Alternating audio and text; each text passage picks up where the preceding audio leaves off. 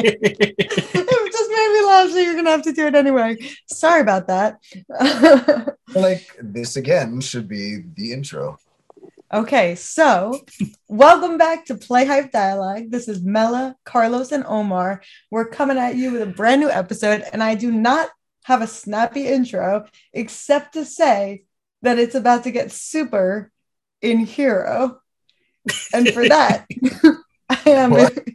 eternally grateful. Oh, Uh, I'm sorry, everyone listening. I had to do it. Um, we're here today getting ready to talk for the first time, I think, about a movie from the MCU. So we're diving into the whole superhero trope and we're going to be talking about Eternals, which just recently came onto Disney Plus. What up at home streaming? So we were able to watch it a little bit. And we're going to talk it's such a long movie that hits so many beats. So we have lots to talk about a lot of socio-historical context. Um, so i'm really excited to hear your opinions on it. I actually saw it a while ago. I saw it did i see it in theaters? I think i did. Um, but carlos and omar you guys both just recently watched it. And i Yeah. did do a rewatch to get ready for the episode. So first things first i guess first impressions what did you think of the movie um, Omar, you want to start? Yeah, I liked it. It was a little long, um, but it wasn't like there wasn't too many boring parts. I remember like I was like, oh, the whole movie's gonna be just them slowly collecting each other. Like, Mm. okay, it's two of us, now it's three, now it's four. I was just like, oh. Yeah. I was like, I was like, if this final battle isn't like incredible, and then I was like, it's not that it was a, it wasn't that great of a, a final battle. It was just like, oh, it's, I don't know. I don't like the whole like one member is overpowered kind of trope thing. Mm. Like, I'm like, really? It took all of them to take Ikaris down, and even then it didn't work. Mm. took his love for Sersi, that took him down. Like, come on. I mean, Makkari did whoop his ass. Like she, She whooped did. his ass, man. She did. I'll be honest. That was like my favorite part. You know what is actually super interesting? Um, not to like shift gears, but how all of them, when he like kind of got shitty, everyone's like, I've been waiting. And I'm like, what does that say about him? The whole time they were all like annoyed. Like, eh, like all of them, Thena's like, oh, I've been waiting for this day. Like Phastos is like, boy, I have been dying to clip those damn wings. I was like, damn, they never liked him. That's hilarious. I mean, that's how it be in family sometimes. It's like everybody got that uncle, that cousin that is like this mom. I was cracking up. how I thought everyone was gonna be like devastated. They're all like, "Bitch, I knew who you were." like, Hilarious. They were like, I've been waiting. I've been Mhm. waiting to give you a fucking smackdown. Excuse my language. um, Carlos, what, what were your first thoughts? I mean, I just watched it last night for the first time. Um, I watched it with my mom because she hadn't seen it either. And it was really good. I really enjoyed it. There were some parts where I was like, well, that is going to be a, a talking point in the episode because I'm like, no. so I'm texting our group that I'm like, yo, can you believe that that, that, that that just happened? And I was like, did you finish it yet? No, I didn't finish it yet. I'm going to withhold my comment until you finish. I'm like, okay, Mela, I'll wait. And overall i enjoyed it i enjoyed the after credit scene um, for what it hinted at and then with my uh, prep for the episode um, who it is uncredited and what that means for the mcu i'm very excited um, and we'll I get more into that to research that because I didn't get it. Who is he supposed to? Be? so that Mm. is uh, apparently mahershala ali and he is coming Yeah. into the mcu as blade yeah. I didn't realize that Blade was MCU. hmm yeah he's marvel yep Wait, so but- now he's coming into the mcu Then who's Kit's character when he like found the sword? I was like, is he King The Arthur? Black Knight. a white guy? Yeah, because it's like I black is in the I armor he wears. yeah, the the the, the mid credit scene and the post credit scenes were pretty interesting. In terms of the film, so I like in the lead up to this film coming out, I was really excited for it because I was just like, this looks so dope. I'm a fan of the MCU. It's like my one superhero genre. Like anything that's from the other universes, I'm not so into, but I got really into the MCU. And the concept looked really exciting and interesting and new direction. Um, then when it came out, I feel like it was getting some pretty crappy reviews, um, which it still does have some pretty crappy reviews. I think instead it has some of the lowest critical reviews of the MCU, but not such a low audience score on Rotten Tomatoes for whatever that's worth. I enjoyed it. I went in almost with like kind of lowered expectations, I guess, because mm-hmm. people were saying it wasn't great. I enjoyed it. I do think it dragged in the second act. Um, and Omar, what you were saying, um, where they were going around collecting people, even though you said you were worried it would take even longer, I thought that dragged a little bit. Like, yeah, I thought the first act and the third act were stronger, and in the middle, it just kind of like feels like it just could have been trimmed a little bit. Um, and I think ultimately, I en- I enjoyed the second watch because I watched it this week in preparation for our episode, and I did. Um, I think I enjoyed it more on the second watch because I was able to enjoy the character moments. Some of the humor was pretty funny. There's multiple characters that I, I found really likable, which is always a good time. Um, but I think ultimately, like like a lot of people have said about it, it was kind of a lot, a lot to introduce in one movie. Yeah. So I, I was I was kind of left feeling like I wish it was just a series, like a on a Disney Plus series of like six hour long episodes or something. Um, but I think that it worked as a movie too. Um, and there's like Carlos said, definitely lots to talk about. Yeah, there were so many Eternals. I think that's why it took so long. I mean, that's the thing. Sorry, Omar, go ahead. No, no, I was just asking, like, how big was their team? It was like 10. Yeah, that's a lot for a superhero movie, I think. I think. And we had to be we had to meet all of them. Plus, we also met Dane Whitman, aka Kit Harington. Like we had to meet his character a little bit. Mm-hmm. We had to meet yeah. all the Eternals and then go through all of human history. it was a lot. It was a tall yeah. order. Yeah, it was a lot of world building they had to do because mm-hmm. we know the MCU in a lot of ways, but we don't fully know how much of the canon Marvel universe they're going to bring in. So the Eternals have been name dropped, but we haven't really talked about them. The Celestials have been name dropped, but we haven't talked about them. Um, when we introduced the Guardians of the Galaxy, which was kind of like a B team in Marvel, we sort of had a smaller team to introduce because um, it's uh, like right. five people versus this 10. Um, and then we were able to build on them in other MCU movies. But I think, given that they had to introduce 10 people, I feel like we got to know most of them pretty well. Um, I agree. There were some pieces that were a little tough that we'll get to in a little bit, like with Sprite. Um, but I think overall they did pretty good introducing everyone and giving us the world that these characters have inhabited. So while we're talking about characters, and before we get into like the deeper critiques that I know we're all chomping at the bit to get to, let's just talk for a minute about favorite characters. And there were so many, there were so many uh, Eternals introduced. So I was thinking maybe we could say like, who is your favorite character um, in terms of just like likability or who you related to, and then who had maybe the coolest power. Um, I know technically they all have the same powers, sort of, but some of them are better at at, at particular things. Maybe favorite character and then favorite power. You guys go first. Carlos.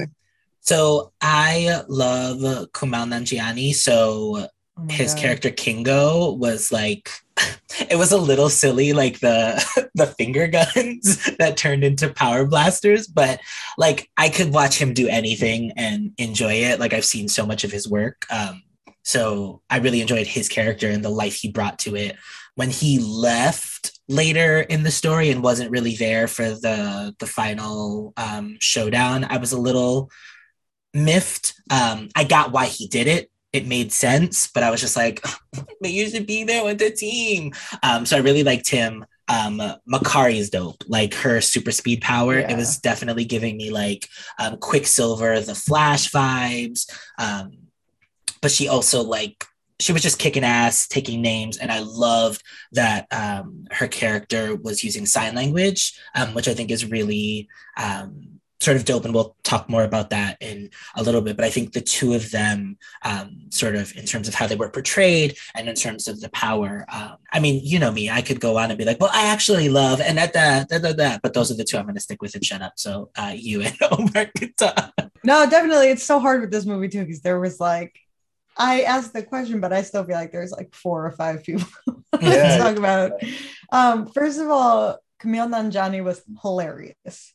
Um, so I just want to affirm that he was probably I feel like he had like some most of the funniest moments in the film. He was really funny. Um, Makkari was probably my favorite character.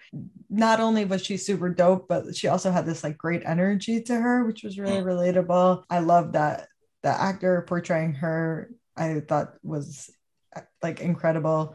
Who else did I like? It's tough. Uh I don't know. I thought Fa- Phastos was also um both like a heartwarming character but also really funny. Yeah. Yeah. I enjoyed the moments of humor, I guess, because like I said on the second watch, those stood out a little bit more. So it was really enjoyable. Um, I also th- think that it's um how interesting to see that it wasn't clear before the film who if there was a main character because it was this it's this whole big team.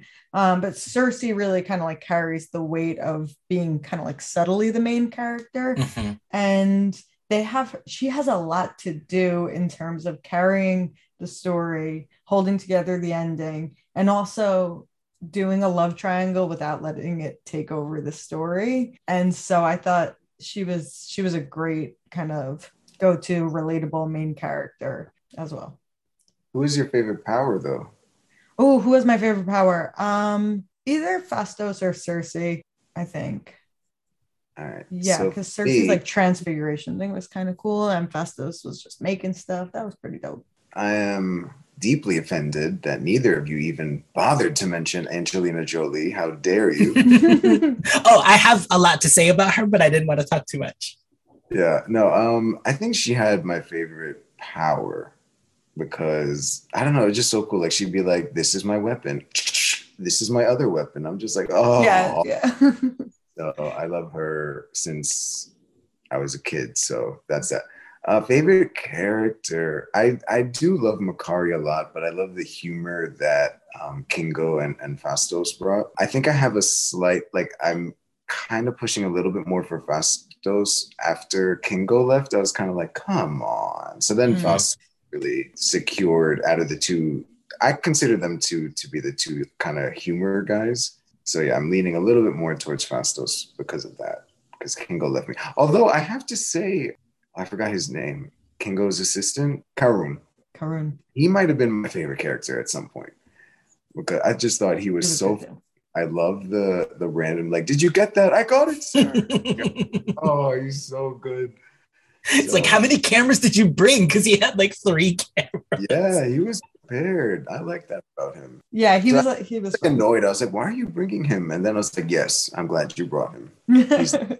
Happened to this movie. yeah, I did. I enjoyed the Angelina Jolie character, Thena, as well, and I thought her characterization was nicely complex with her physical strength, kind of juxtaposed against the mental, basically standing for mental health issues that she was having. Yeah. Um, I also when I first saw that Angelina Jolie was in the movie, I was like, I don't know, Angelina Jolie, like in the MCU. I wasn't really sure about it to be honest. I was really pleasantly surprised. I enjoyed her performance and I enjoyed the character more than I was expecting.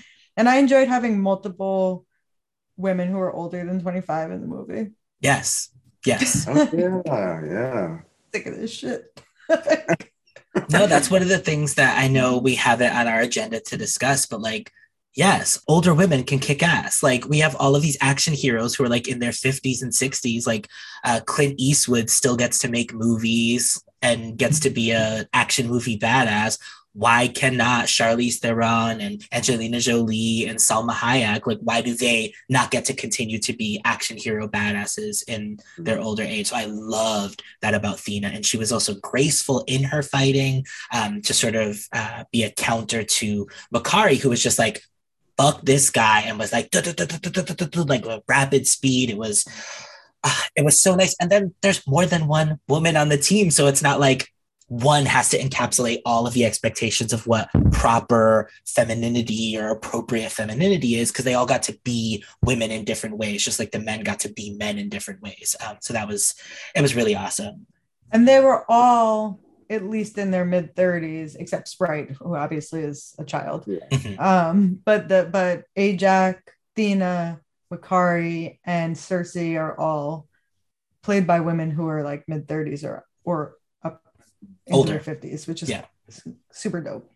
You know, because we had Scarlett Johansson who was 24 when she 24 or 25 when she started the Black Widow arc and then was like killed off by the time that she was 34, you know, acting alongside, like you said, all the men who were like in their mid 40s or some of them in their in their mid 30s. So it's just kind of nice. It's a nice refresh. yeah love to see it So I feel like let's let's talk about all of the kind of historical events and representations that they wove in with this. I think this is one of the challenging things as well, Carlos. You you were saying before when they introduced Guardians of the Galaxy, we're meeting the team, but it's also like the story of that team coming together, and it was just like the five of them, and we were they were kind of meeting each other as well. This it's like they have the team, they have to introduce the audience to the team of Ten Eternals, plus they have they have to go back and show us like bits and pieces from this like 7000 year history of their relationships while also keeping the audience grounded in the present day so that we care at all about what happens to them which Mhm. admittedly is like quite a task what did we think of the this is like pretty kind of fascinating basically like the thesis statement of this movie is that within the MCU the Eternals were present at all these like critical junctures in human history um, pushing along the technology and kind of being responsible for quote unquote advances in human civilization from like Mesopotamia and then they go to Babylon. Um, they make some references to ancient Egypt. What do we think about this? I thought this was like I have, I have, I have like, I remember when they first went to like Mesopotamia, and then I don't know if it was there, if it was in Babylon, I forget, but the one where like Phastos came up with the engine, Mhm. and they were like, too soon. He's like, fine, here's a plow. I remember thinking like, I swear, if they go to ancient Egypt and try to like build the pyramids, I will riot. Because I am so sick of the whole like, we can't figure out how they did it. Must be aliens. Like that whole narrative. ancient aliens. like Yeah, I can't believe it. But then I was like, because when they were kept visiting all these civilizations, I was like, if they dare take credit, but they didn't. So I was like happy about that because I remember I was like ready. I was like watching it. I was like, oh, don't even try me. Don't do this to me. I'm, I'm so I was glad about that. Um, but I'm sure it was still kind of inherent that they were, and I remember being like, like a little bit like, hey, humans can do some dope shit. Like, Mhm. but I wasn't too mad at it. But I thought it was I thought it was kind of interesting. I I actually what I loved about it is because clearly the writers came up with their names based off of myth, but I love that they made it like the reverse for this. Like, oh yeah, Athena actually was influenced from the eternal Athena, and, and that's where you know the goddess got her name from, and that they came up with like the Icarus thing, and that Mhm. so I thought that that was kind of interesting the way they tied in myths and made it be like, actually, it was the Eternals. Yeah, I do, and I think it's a challenge whenever they do these types of movies where it's like they're superpowered beings and they've been here all along. They have to kind of like find this balance between showing what these what these characters we're supposed to invest in have been doing for seven thousand years, right? um, but not like completely undermining human history, I guess. Mhm. Um, so I thought I thought considering how badly this could have gone, it was it was handled relatively well. Um, like they were careful to kind of directly show influence in like some pr- the the less political things like Mhm. this plow. They were like, yeah, he made the plow, but that's it. guys." um, and they do kind of reference at one point. They say uh, Makkari has sarcophagi, um, or is like sit or is next to them. Um, so they make references as though like they were there, but Mhm. without without kind of overdoing it. Yeah, because Um, there's an Anubis statue on the ship when they finally link up with Makkari, and she's got like a Mm. whole room of books and stuff, and she's like speed reading, which also I loved. I'm like, I wish I could speed read and comprehend. Yeah so i thought i thought it was pretty fascinating they went to a bunch of different places which was interesting. Um i think definitely probably the one we want to talk about is the aztec empire yep. situation that they got into. What do we think about this this whole scene?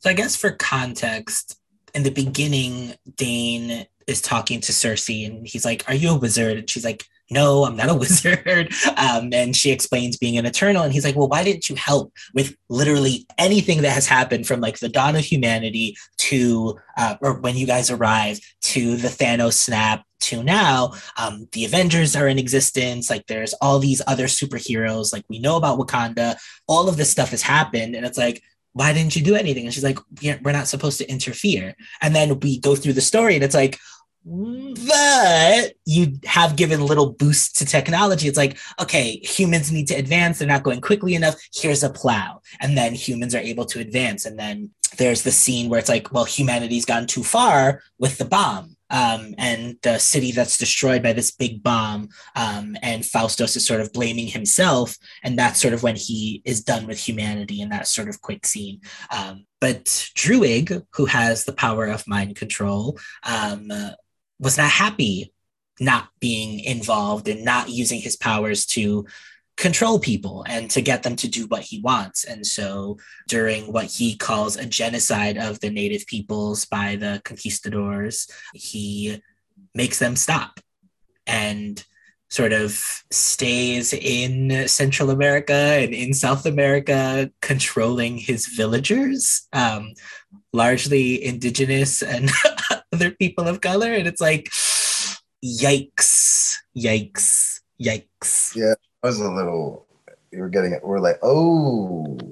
I mean, I, I actually couldn't kind of couldn't believe when they were doing the original scene, not the one where we go back to Druig, but the first one where they're like showing the whole kind of like conquistadors like just coming and like you know assaulting indigenous populations i was like yo you guys like um i but i thought i, I was like okay again for something that could have gone like terribly wrong in yes. the portrayal i didn't think i i think like it wasn't awful but it was kind of like this is a real bold move and whenever they do these movies again where like the blame is kind of taken off the real historical events. Mm-hmm. And, well, not in this case, but I, it's always just kind of dicey territory. I feel like it's this difficult ethical question where, like you said, Carlos, they're like, oh, well, how come you didn't like help with anything? They're like, well, we're not supposed to.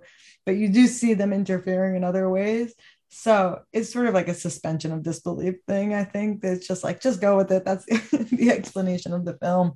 Um, I do think it was like a potentially, I guess, triggering kind of scene to just throw in there in the middle of the movie. Mm-hmm.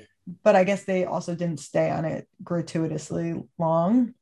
Yeah. Um, and by far the crew, it's sort of you know, you do I like I liked what they did with the Druig character mm-hmm. because typically, and Carlos, you're more of a um, comic book aficionado than I am, but like typically he's like the one that's like the sketchball, right? Like he's the one that flips on the others and a lot of the Eternals comics, but they inverted that a little bit and they had to be Ikaris, which I thought was a, a good choice. And you see he's supposed to be like carrying this weight where like he's the one that is literally able to just sort of like mind control people and stop the violence that they're witnessing year after year if he, if he wants to, but he's just like supposed not supposed to. Mm-hmm. Um, so I, I, thought it was an interesting characterization that he's been struggling with it. Um, and so you're kind of you empathize with that, and then he goes off and starts this like super creepy commune for 500 years. Um, so when we come back to him in the Amazon, it's it gives real like creepy white savior, but also cult. Yes. Cult, yes. Like, cult in the Amazon vibes. And he is still like mind controlling people as they come through. So that was that was something. Yeah. That was yeah. one of those moments where I'm like, okay, I need to text the thread because what the right. fuck is happening here?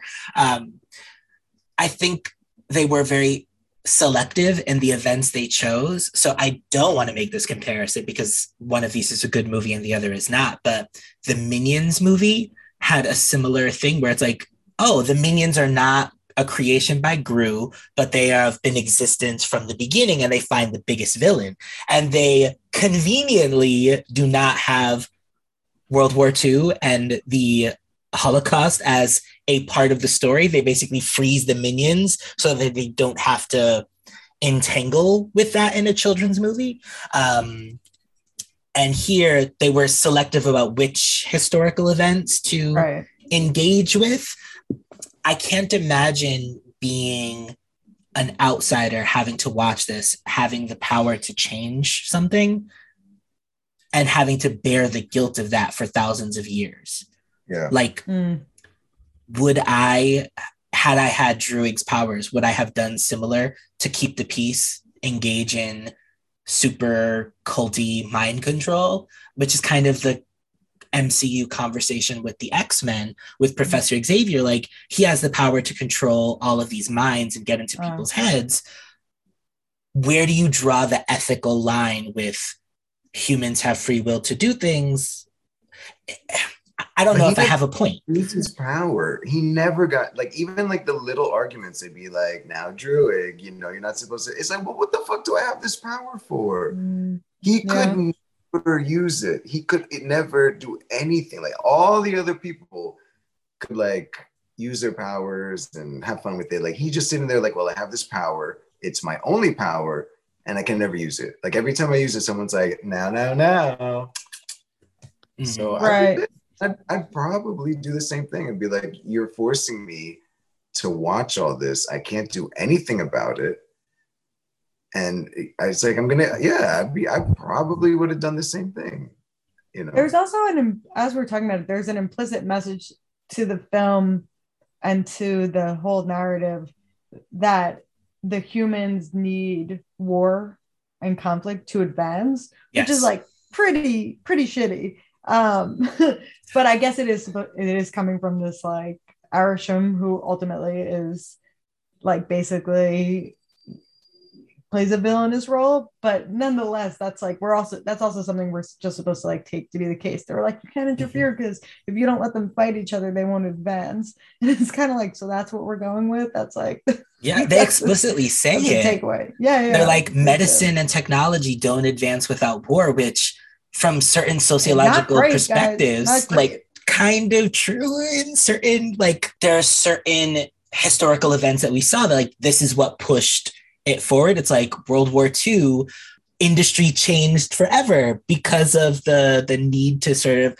it's a fucked up thing, but it's like you don't expect that to be the thesis statement of a Marvel movie, but that is a it's a dark take. yes, it's a dark take, but again, you don't expect to see it in a Marvel movie where it's like there's like fart jokes and, and like Mary Poppins references in the MCU, and then you have this where it's like without war and conflict, humanity would not advance. And that is what we're sticking with. That's the thesis statement. And that is going to lead to our inevitable destruction. Right. And the thing is they need they need that otherwise the story doesn't make sense. Mhm. Because otherwise it's like wait why are they not like stopping you know they need they need that explainer in there. I also wanted to throw back to something you said a, few minutes ago carlos about Phastos the scene where he's like in the the aftermath of the atom bomb being dropped and he feels like he like contributed. Um and there's de- definitely some tension in that scene around the fact that they didn't the movie chose not to engage with us slavery and chattel Mhm. slavery and yeah, um, the enslavement of African people, and they just sailed past that. And I will say, not that many movies uh, still engage with the fact that the U.S. dropped the A bomb. Mhm. So I'll take, uh, you know, I'll take that critique because it's like, you know, we just love to ignore that. Because we're the um, heroes. We're not the bad guys. Atrocity, you know. Um, Yeah. So it was. I was. En- I, I. I thought that was a powerful scene. Um, but like you said, Carlos, there's def- definitely like selective choices, and honestly, I think it's you know for the best because we don't need every single piece of human tr- trauma paraded across the screen Yeah. for Yeah. audiences to have to I grapple think with. that that was a very smart choice to not do, to not go to not go there. You know what I mean? Because that that would Yeah. have been like to like trauma porn kind of, and yeah, and there's So- nothing you can say, like, right? There's yeah, there's really nothing. like what do you what are they gonna do go and be like i guess we shouldn't interfere like No one's no one's Whoopsie listening to that daisy. Yeah. and then that gets into the the historical revisionism that we see with something like ancient aliens it's like oh does Druig cause a revolt that like we don't need to engage in that line of inquiry given where a lot of people already don't understand us history um, and global history at that. So it's like okay maybe it was for the best that we just bypass this to modernity let's jump forward to the thanos snap. Speaking of aliens and things that are myth- mythical, um, I enjoyed the legends that they reference throughout the film, and for one, they they they imply or straight out say that like the Arthurian legend is is real, is Mhm. historical canon in the MCU. So that was fun. because arthur He's had like, a "Oh, crush on Excalibur." Thena. Yeah. it's like, oh, Arthur always had a crush on you.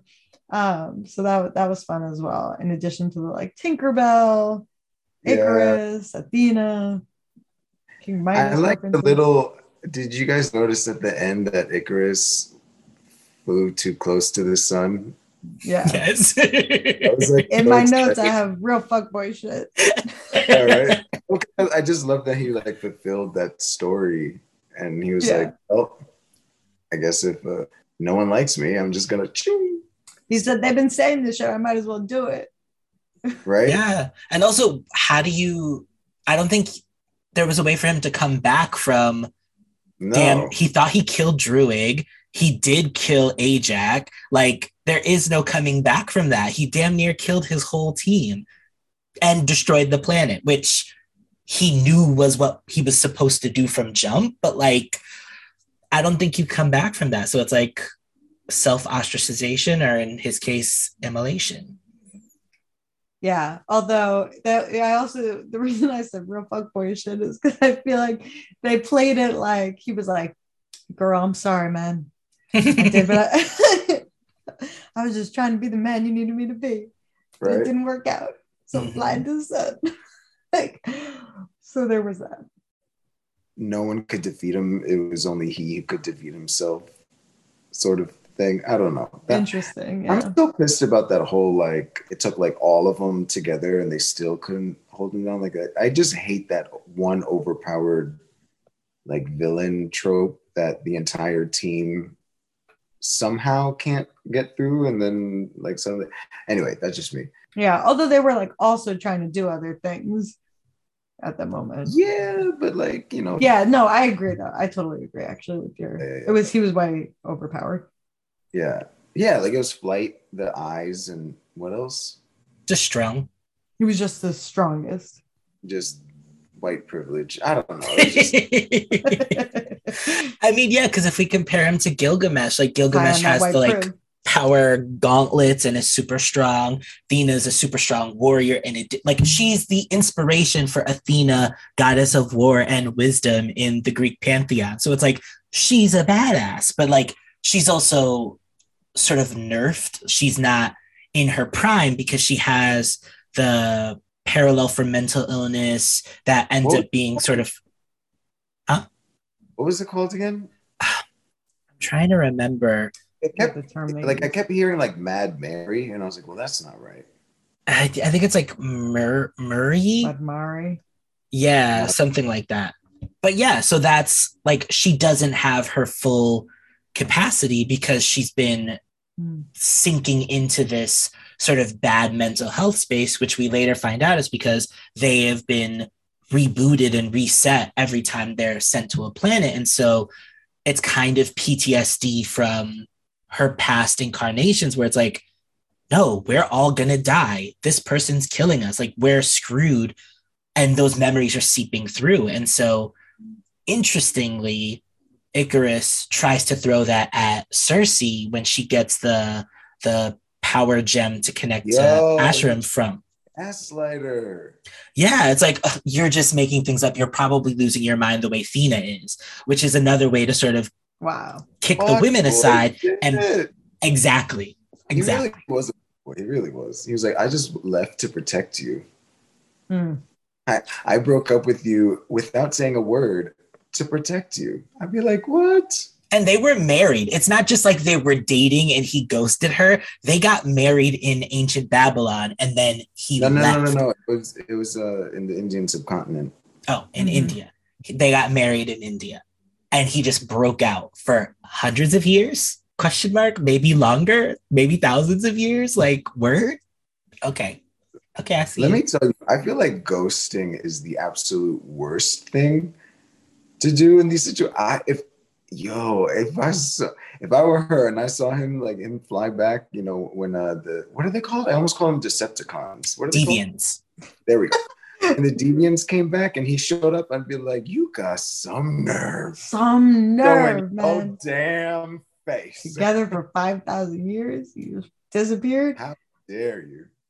That being said, while we were talking about the like rebooting, and just because we were talking about character deaths a minute ago, I, I do think it's also important to note that like they make it clear that basically any of these characters can be rebooted at any time because they mention throughout the film that like the the subconsciouses there's got to be a word for that but the subconscious um, are stored in the ship basically so they any of these characters like i don't think eternals did as well as they were hoping for it but they were they were definitely prepared for it to do well so i definitely think we'll see a lot of these characters in future mcu films and if eternals somehow does become popular like they could bring back Ikaris they could bring back any of those characters if they wanted to which Mhm. makes the whole thing They got Harry Interesting. Styles now. true Yeah. Sorry, you can't see, but I just made a face. I know people were really excited for that. I feel like I I didn't need that. he doesn't do anything for me. I'm just like, okay, another twink in the MCU. Great. What? I'll give him that. Like, first of all, I didn't know who he, I know who he is, but I didn't like recognize him. So he Mhm. came on in the theater, and people were like, "Woo!" and I was like, "Yeah." but anyway, point is, uh, I'll give him that. I, he did a good job in his scene, considering he's typically been known as a singer. Um, I feel like so. Let's talk a little bit about the characters. Do we want to talk about the fact? So they gender swapped and race swapped a bunch of characters. Um, Get for into this, I, it. sorry, what Omar? No, sorry, I said let's get into it. Yeah, I, I mean, I don't even know if there's that much to talk about. I think it's, I think they did it pretty well. Um, the original team, I think it's like seven or eight of them are men. So they gender swapped Sprite, they gender swapped Makkari, and they gender swapped Ajak. So that means eight of the them originally are men. And then, as far as I know, they also race swapped like a bunch of characters because the the team in the the original team in the comics was much whiter. Mhm. Um, so now they came in with the characters and an attempt to kind of like more accurately reflect. I think they should have race swapped Druig only because of like how dicey that mind control thing became. Like, Mm. and like, you're saying like the white savior. Like, I was like, yeah, but they almost could have avoided it if they made him like literally any other race, you know? Mhm. And I understand that the Eternals don't have like races per se, but come on now, we know the actors do. Glad to see a more diverse cast. I always think that that's like I, I, I always get like weirded out when people are like, no, but it's not the original. I'm like, right, but maybe the original wasn't that great. Like you know, like when like they have like Ariel from The Little Mermaid uh, being portrayed by Mm. Chloe Bailey. Mhm. Yeah, and like everyone's like, no, but the original is white. And I'm like, the original It's also a first cartoon. is like not only that, the original, like if you want to go back to the original story, that's saying, oh, it's Danish. And like, I'm like, she's not Danish, it's a Danish author. He didn't say like this mermaid is like my my kindred. No, he's just like written, and she has like blue skin, I think, in the original. So anyway, there's sorry, I'm getting on a tangent. Um, no, I'm glad to see um that it was that it was like more diverse and I and I love to see that the leader was a woman of color. I think that was awesome. And both and both, yeah. Even after Ajak like left the the mantle, she passed right on by the white dude and gave it to uh Sersi. Even though Kingo Well, he had calls just him killed her, boss. so Yeah, that I was kind of like, come on out, Kingo. have some self-respect. No, but I feel like that's a a thing that is definitely uh, a relevant conversation. It's like who would you expect in a lot of mainstream uh, movies to be the leader, to be the second in command? You wouldn't expect it to be Ajak, and then you'd expect it to be Ikaris, sort of he sort of fits the mold of what Hollywood expects the the leading hero to be, which is why he has like Superman esque. But I will say, comic book nerds need to calm down. Um, I am a comic book nerd. So many of these properties were written in the 30s and 40s. So many of them were written by white men. They were written; these characters were written as white men, straight white men, cisgender straight white men.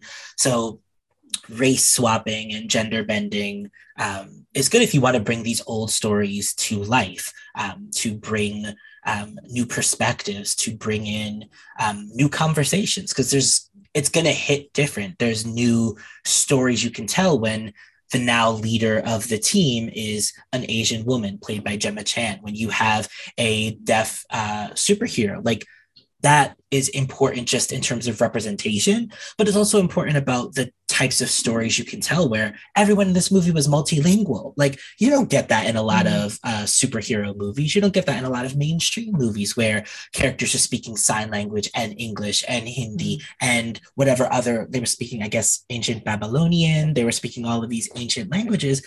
You don't get that often. And it feels different when the characters are played by actors from different parts of the world. It looks different, it feels different.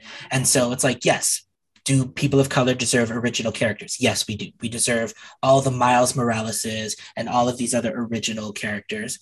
But also, if we're going to tell these old comic book stories, we need to bring them to the present day. If they were written today, they wouldn't be written as white or male as they were. So I think it's important that we do that. And with the gender piece, not just young women, I want to see older women kicking ass because older women can kick ass. Angelina Jolie, I see her kicking ass for another 20, 30 years. Let's go. I want to see it. Sorry, I'm going to step off my soapbox.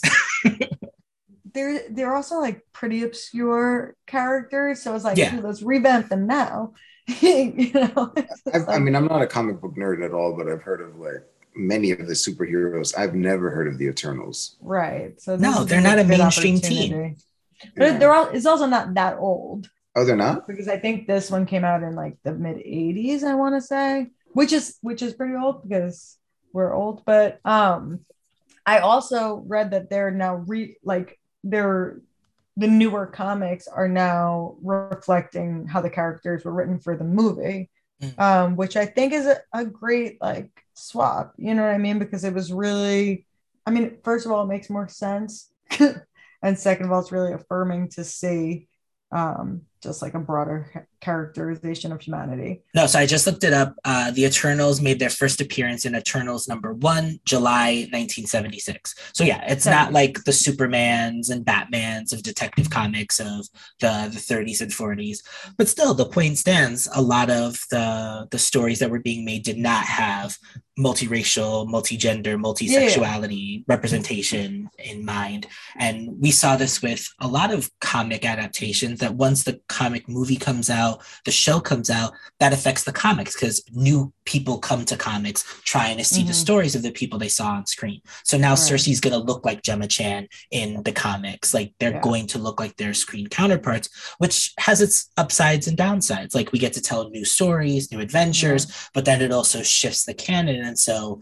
it can be difficult for new fans to figure out where to start. Um, but start with whatever cover looks cool. Start with whatever art you're into. Start with whatever hero's journey you want to explore, and then go from there. There is no rules. Um, just enjoy the ride. So we also wound up in this movie then with like multiple firsts.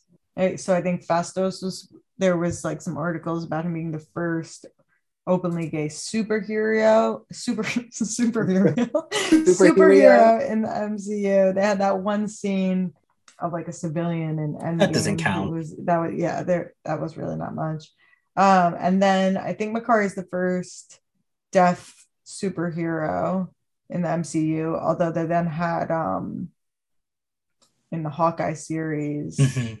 There's a deaf character that who is, I know the actor is Alaqua Cox, but I can't get her the name of the character in my head. But loved her character. And first South Asian superhero, so a lot, a lot of firsts. I also thought not to move us too far off the conversation of representation, but I kind of mentioned this before, but I enjoyed the like inversion of the fact that so Ikaris is this like conventionally attractive, like strapping man, and Druig is like kind of a funny looking dude.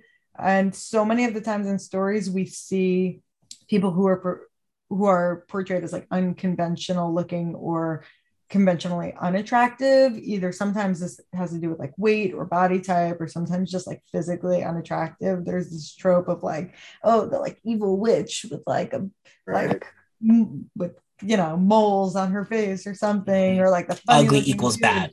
Ugly. Thank you, Carlos, for super simplifying my tangent. So I enjoyed the fact that they inverted this, and even though Druig had this super creepy situation in the Amazon, at the end, ultimately, he's got like some more lighthearted scenes. He's on like the the good guys team basically, um, and Ikaris is the one who plays them all in terms terms turns out to be um, a super sketchball. So I thought that was that was good too because I feel like we we run into that a lot with the like pretty pretty equals good Mhm.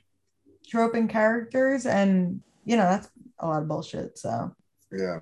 Yeah, no, it's definitely nice to see um because a lot of mainstream movies just constantly play into that. So it's it's nice when the the the good guys get to look different and do not fit to one sort of body type or one sort of ability status or one sort of um, set of identities. You love to see it. You love to see it. what are our thoughts on the scenes of Phastos and his partner and son? Let me tell you, I didn't I didn't read up anything. Um, But I remember when he called in, he was like, Habibi, I was like, hold up. like, I didn't realize because that's actually a huge deal. Hmm. And I remember hearing that in I think some country in the Middle East, I forget which one, refused to play Eternals unless they cut out the scene. And they were like, no, no, no, we're not cutting it out. And they were like, well, we're not playing it. And I rem- and I just didn't expect. I was like, oh, the guy, what? So I- because that's huge. You bear. I mean, queer representation is not really. It already is lacking a lot, but queer Middle Eastern, North African representation. I was like, oh mm-hmm. shit, I didn't expect that. So I was like, that's pretty cool. So I thought that that was pretty dope. I loved it. Made me love because at first I was kind of like, all right, Phastos is like the angry nerd, but then I love seeing him in this. You really got to see his sense of humor um, during those scenes Yeah. and just kind of also that complexity of like hating mankind but seeing that there is some beauty there as well Mm. that was let me tell you that that, that scene with with the atomic bomb was really powerful to watch where he was just like they they do the worst to each other and and then to have him when you see him again be like i have seen that there's also this like i think that that, that was the most important takeaway from the movie that kind of complexity in Phastos's view of humankind Yeah. Agreed. it's really beautiful to see, especially him having a family after all of that, after 7,000 years of watching humanity do increasingly terrible things. Worse because of the technology that we're able to use. Like we went from having bows and arrows to having atomic bombs to having bombs that could level entire cities. Um, and to come back from that and to have a child, to have a relationship with human, to be willing to put one's life on the line to protect this planet that at the time in the grand hmm. scheme of things you have little connection to because you could easily just leave because you've been to other planets. You have a home planet. You can go somewhere else. You could even in theory take your family with you but to fight for this planet and its people and for the chance for there to be a better tomorrow and for that person to be a a queer person, an out queer person, an, a married queer person with a child. Like it just checks so many of the boxes because you usually don't get all of those in one character. And it's really nice to see. Um, I'm hoping that we can get more movies like this where it's part of the story and not thrown on for uh, brownie points. Like, oh, we mm. did so good, which was my thing with Joe Russo saying, um, oh, my husband as uh, a character in the support group. It's like, you don't matter. Like, yeah. where in the story does this character matter? If you take Phastos out, the story falls apart.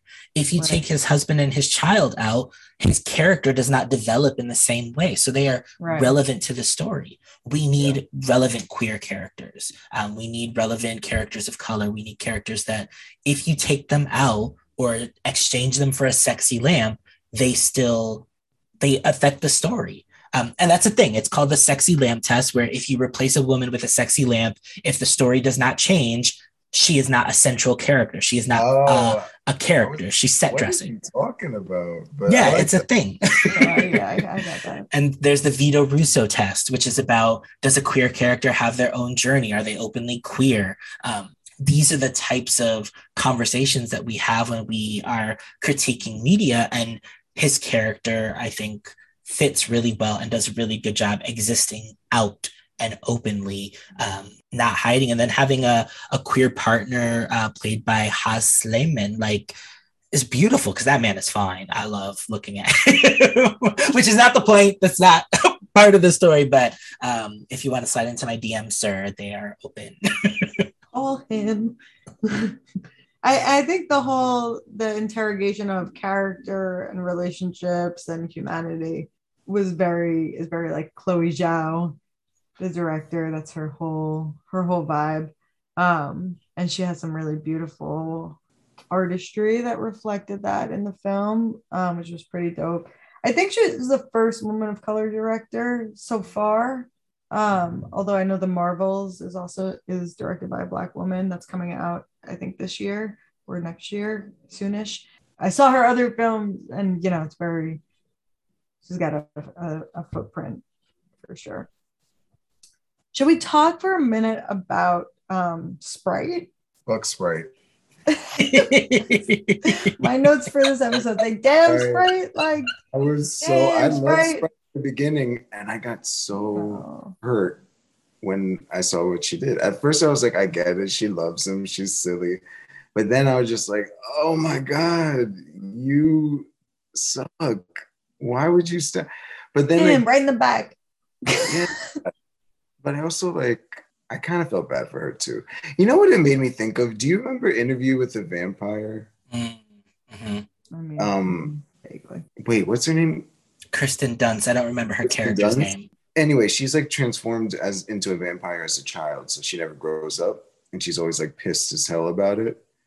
I'm like, so I get it, and it, it was actually interesting because you know we especially us like sad millennials, we talk about like, oh man, I miss childhood. That was the best years. Oh, okay. Just me. I, don't, know about that. No, but you know, you talk about like yeah, oh, yeah. nostalgia. It's it, it was interesting to have this right character be like, you get to grow up, you get to experience more, you get to have families and like you forget that yeah. all these are not available to you when you're a child, really yeah i totally like i felt really bad for her because like that's wild you know what i mean? She's around 7000 years and the whole time caught in this situation where like she can't have romantic relationships with people. And you get the impression that like even like her physiology is that of a prepubescent or like early adolescent yeah. person. So it's like it's a whole thing. So i definitely felt bad. Here's what i didn't love. I mean first of all obviously she was wild for that when she was like, I'm coming with you, Ikaris. And then she stabbed Sersi in the back. Like, damn, right. But I did feel, feel bad for her. I wish they did had not put in the romantic interest mm. uh, for Ikaris because here's what frustrates me. It's like it becomes, oh, she did it because she was in love with him. She did it for the boy. And it's totally unnecessary because she already has a significant driving Very force. Valid. yeah. in the fact that like yo i'm stuck in this body where i'm not able to fully live among them even though she's you know not actually a child and that's plenty of motivation and then they they like throw in this thing where like oh and she's in love with Ikaris and it becomes that and that's that's one thing that i'm like why did why was that there like why why bother because then it leans into the trope of like she's gonna stab her best friend in the back who's like been by her side because she wants her man Mhm. and i just thought it was it was unnecessary thing to do when she already had a strong motivation Mhm. yeah. so that There was an interesting moment with Kingo actually that you reminded me of. oh yeah I like like that. you abandoned me and he was like yeah well people got freaked out by Yeah. you not aging so i was getting sick of moving. Like i remember being like holy shit sprite has been yeah. so abandoned by so many people. You know just because like living with her is hard which is also inconvenient yeah. Uh, which is like kind of also like Sersi's the one who stuck by her and then for her to stab her. That that that was like damn. And then she was devastated at the end when when they first killed the celestial who was emerging she was uh, really upset she's like he's dead and it's like you could see that she was playing at that like so now i'm stuck in this situation forever Mhm. Yeah. until then until then Sersi like changes her to a human Yeah, I thought that was the best thing to do. I remember being like, Yeah. I don't think fuck Sprite anymore. Like she had very legitimate reasons for what she did. I don't agree with her actions, but I understand them. And I am glad she gets to be a human. Now. My thing was of all the things that Sersi could have done with the powers, she turns old girl into a human after literally getting stabbed in the back. She could have done so many other things for this planet she claims to love, but then that would have gotten into a different political conversation. I don't think Marvel was ready to do. It's like, oh, the earthquake and the emerging uh, celestial is what warmed the ice and brought the deviants out. I'm like, not climate change, and we're not gonna do anything Yeah. about climate change. That pissed me off a little bit. I was like, I was like, hold up, don't blame climate change on a celestial. These are very legitimate things that we need to fix. Yeah, Get so outta which wouldn't make sense for the plot, but I was just like, I was still pissed at Sprite in the moment. So I'm like, man, fuck Sprite. Fix climate change. Stop war. Like, do Yeah. something else. except that if they do any of that then they have to like deal with it in all the next movies yeah, yes. Which, as is, I'm like, so you're just gonna deal with the fact that this like stone man is half emerged in the Indian Ocean? Mhm. Okay, great. my thing, my thing was Can't wait like, to see what Spider Man makes of that. Well, my thing was like, well, but global warming, he's gonna melt real quick. Don't even worry about it. Ugh. I don't know. I'm kind of sick of the whole like MCU snap, uh, like Thanos snap storyline. I, I don't think I'm. I said it over and over. I don't think it makes sense. You know, to to have like people gone for five years and then come back exactly the same while everyone else aged five years. Like, so you and the you you got like the Thanos was right t-shirts and shit. no, I mean, I mean, I, I mean, listen, it kind of made some sense, but but my was all like I did, no no I just didn't like how they undid it. Mhm. I thought it should have been was like it was messy. I thought they should have just went back in time and stopped it there, but no, just to bring everyone back. I felt like that was so odd because I always said like my friend was like, no, but they just came back and then life goes on. I'm like, okay, but think of it this way: you have indiv- you have uh, identical twins. One of them phases out, then they come back and now they're identical twins, but one's five years older. Mhm. Like Yeah, it but- just it's messy, and I'm I'm just like You also can't just like undo five years of people's lives either, though. That was the whole thing. Like, I understand like Iron Man's like, don't get rid of my daughter. I'd be like, Right. listen, I get what you're coming from, but common good of the earth. I don't know. Um, I I do feel like the Marvel you know, cinematic universe is a little overly complicated for me. it's definitely gotten that way. Mhm. Yeah. But now they're doing the multiverse, so everything is just gonna be like, it's another universe. Don't worry about it. Don't don't Yeah, overthink it.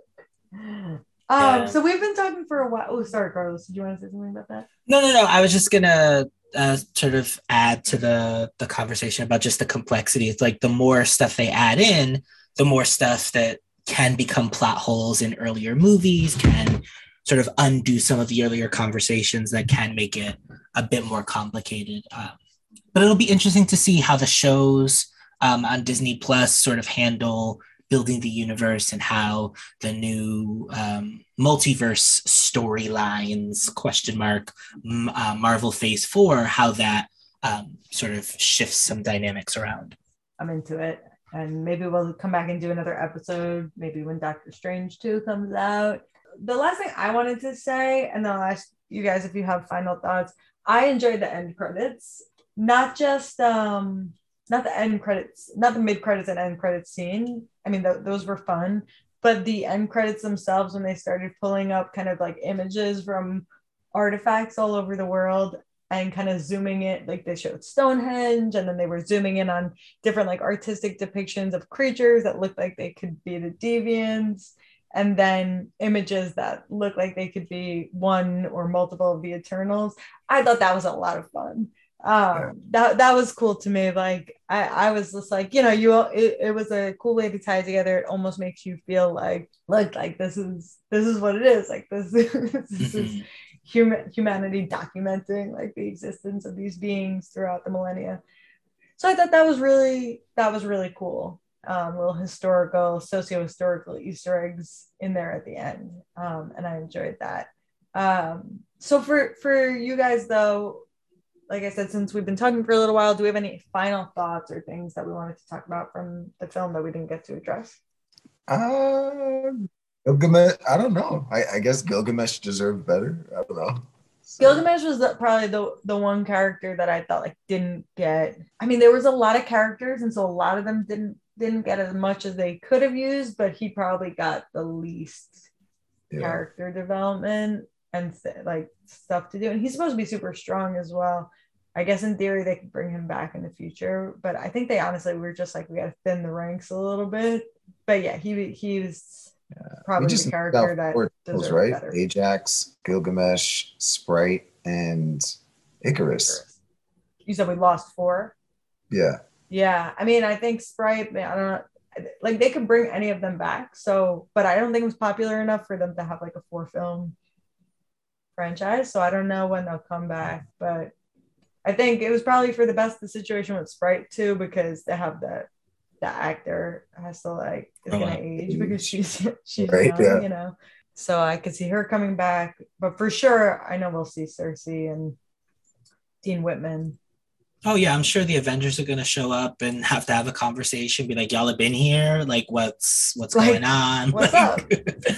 well, they but they got some of them all like off planet as well, except for Dean now. Whitman for now. Except they've got Kit Harington ready to be in the Blade movie. Mm-hmm.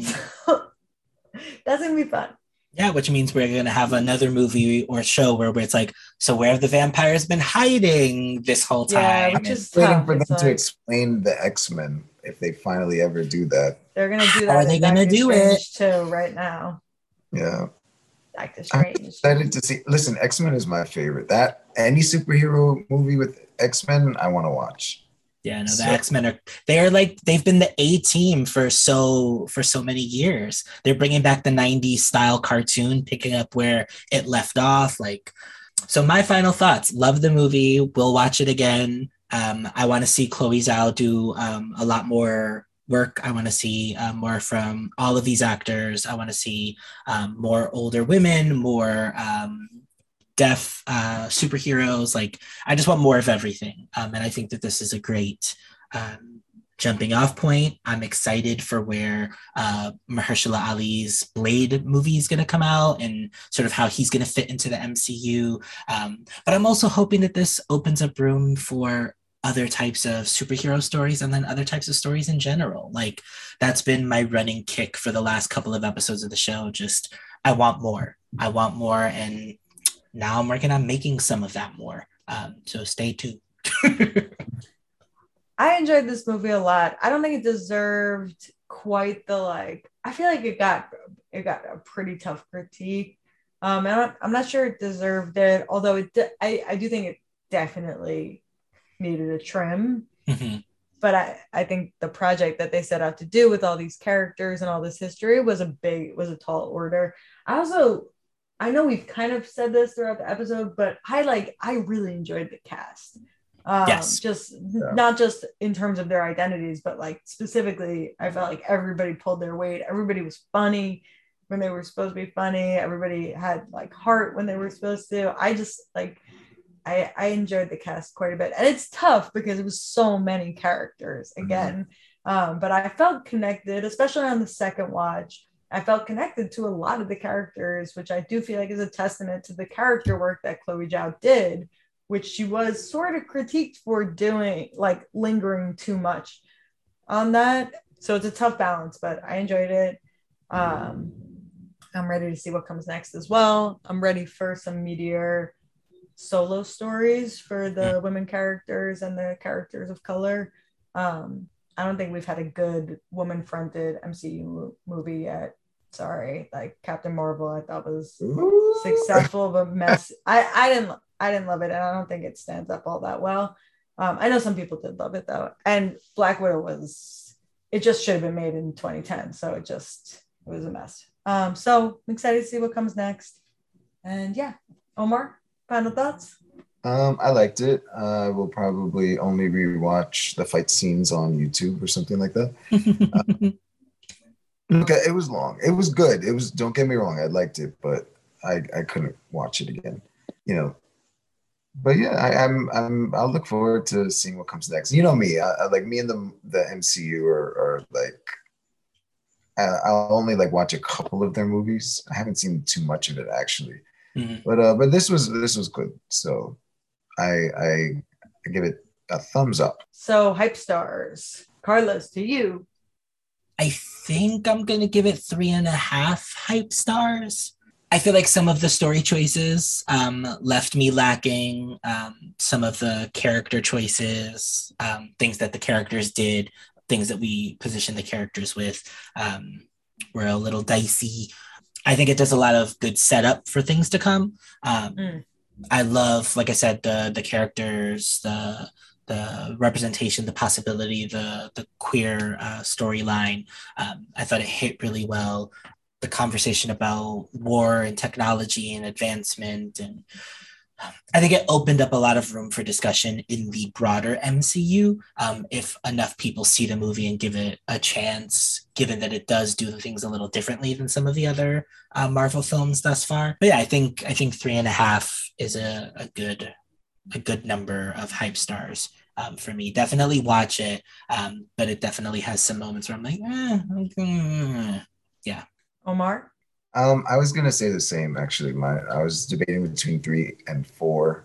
Um, honestly, all the same reasons as Carlos. Really, he summed it up, so I'm not gonna repeat it. I, the representation makes me kind of want to give it a four, yeah, but I don't know. So I, I guess because yeah, there was some like iffy stuff. I'll say I'll say eh, three and a half.